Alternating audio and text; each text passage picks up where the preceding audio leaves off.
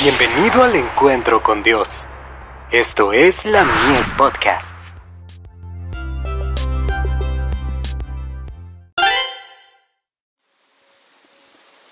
La fe por la cual vivo. El día más feliz de la semana.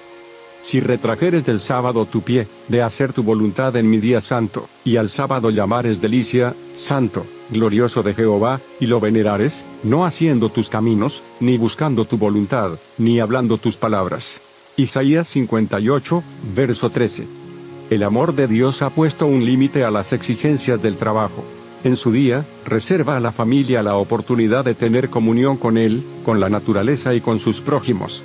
La educación, Página 245. El sábado y la familia fueron instituidos en el Edén, y en el propósito de Dios, están indisolublemente unidos. En ese día, más que en cualquier otro, nos es posible vivir la vida del Edén. Ibid.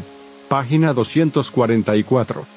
Puesto que el sábado es una institución recordativa del poder creador, es, entre todos los días, aquel en que deberíamos familiarizarnos especialmente con Dios, por medio de sus obras. Ibid.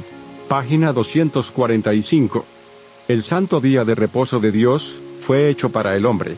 Y las obras de misericordia, están en perfecta armonía con su propósito. El deseado de todas las gentes. Página 172.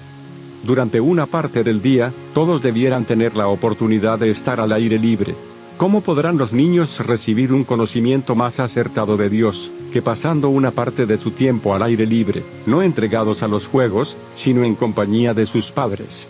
Permitid que sus mentes infantiles se relacionen con Dios, en las hermosas escenas de la naturaleza. Al contemplar las bellezas que Él ha creado para la felicidad del hombre, serán inducidos a considerarlo un Padre tierno y amante. Testimonios para la Iglesia. Tomo 2 páginas 583 y 584.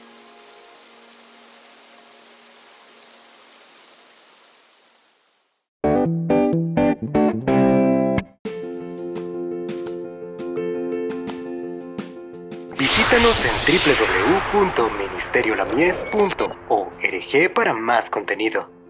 Dios te bendiga.